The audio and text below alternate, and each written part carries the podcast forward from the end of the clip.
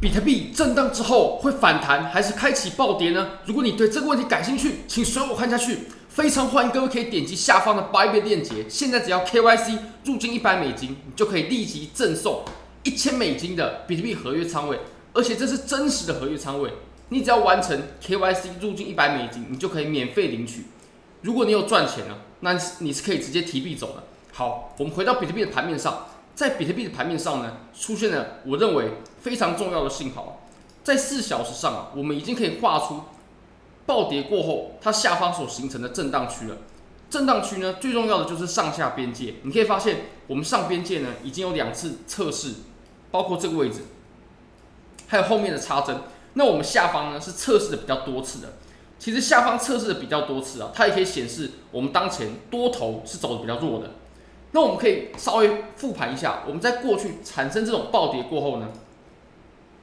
它下方震荡箱体的作用是什么？比如说，我们当时在这个位置 ，FTX 事件暴跌过后呢，我们当时在下方也有形成一个箱体。那我们在箱体最终选择的方向啊，就是我们突破箱体上缘，尤其是我们前高点的时候，我们后续行情就一去不复返了，就头也不回的往前走了。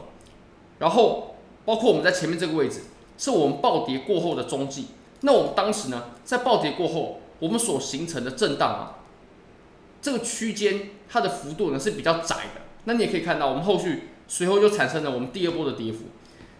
这第二波的跌幅呢，它的起头点啊，或者说我们绝对有机会可以把它辨别出来，就是在下破我们箱体的下缘的时候呢，下破下缘的支撑。如果我们抓住这次机会，也是一段非常非常不错的利润。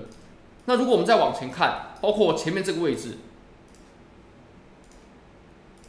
我们也是在下跌过后呢，然后形成了一个箱体。那么箱体的边界就非常重要。如果说这个边界是往下破的话，那你可以看到我们后续又迎来了我们第二波很猛烈的跌幅。那如果说是往上破的话，当然啦，我们复盘的几次它都是在熊市当中，所以最后都是往下破了。但我们最后这一次呢，它是往上破的。那往上破的话，它就有非常大的量能配合，即使呢刚开始的时候确实对于多头来说比较不利，因为我们是偏箱体的下缘运行的，而且我们接触下缘的次数呢也比较多。不过我最后还是多头取胜了。我们震荡的时间够久之后，多头最终还是取胜了。那我们可以由这个箱体它从上边还是下边突破了来去判断它最终的方向。那我们再回到我们当前的盘面啊，当然当前的盘面的级别没有像我们复盘的那么大。我们从4小时来看呢，才可以把这个箱体给看得很清晰。那以目前这种缩量的情况来看呢，我认为这个是没有参考价值的，后面这一段没有参考价值，因为我们当前是6日嘛，6日的波动呢本来就会比较小，应该说会非常非常小，或甚至我们忽略6日的波动，其实对盘面也是几乎没有什么影响的。那如果我会认为，如果我们突破了前面这个高点的话，并且带有量能，那么我们就开启一波反弹。目前看起来这个几率是比较低的，有一波反弹的几率是比较低的。那如果说反弹的话呢，我相信到个27000多、28000，我相信是有机会的。但是我们再怎么反弹呢，它不能超过28500的这个地方啊，因为如果连28500都可以被重新站回的话，那我们这波下跌它是真的下跌还是假的下跌，这个可就不好说了。所以如果我们突破前高的话呢，那我们就要注意比特币它会有一个反弹，目标价大概在27000多、28000多。那如果反弹的话呢，其实我也会等着一个做空的机会，也就是它如果反弹了，我也会等好机会去锤它，去做空它。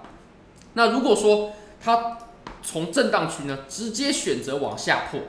什么意思呢？如果它从这个震荡区啊直接选择往下跌破的话，跌破前面的支撑，尤其我们的实体部分啊，如果收在我们箱体的下缘的话，那我就会认为我们往下再继续暴跌的机会呢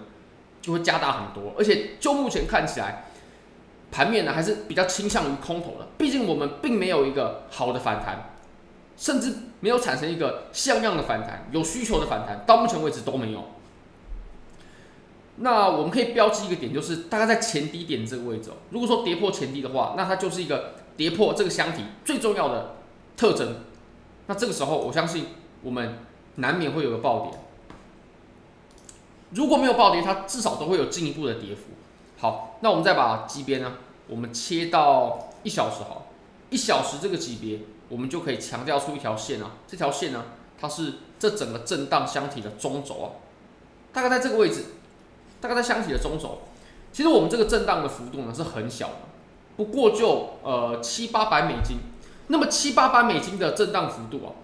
相对于我们前面的跌幅，它是属于比较窄幅的。这种窄幅的震荡呢，通常行情都会继续延续着我们之前的行情，也就是我们之前是跌下来的，震荡过后呢，我们也会继续下去，通常是这个样子。目前看起来还是空头占有优势比较多。那中轴的这个位置，你也可以发现，在前面这几个地方，它都有产生相应的阻力，包括我们后面这里都有阻力，然后这里有支撑嘛，这里有支撑，所以纵观看起来啊，我们测试下面的次数比较多，而且我们大多呢也都在箱体的下边界去运行的。那怎么说是中轴啊？我们可以拉一个通道，因为通道它会帮你标示中轴，你可以发现中间虚线的位置跟我们画白色实线的位置呢非常相近，所以中间的这个中轴它就可以标示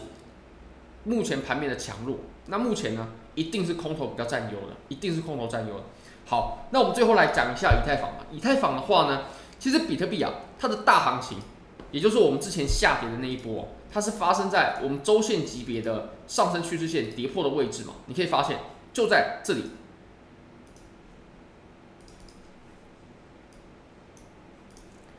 当我们下破的时候呢，它产生了非常非常巨幅的下跌，周线实体部分就是 10%。这种跌幅呢，其实也不多见，也没有到很少，但是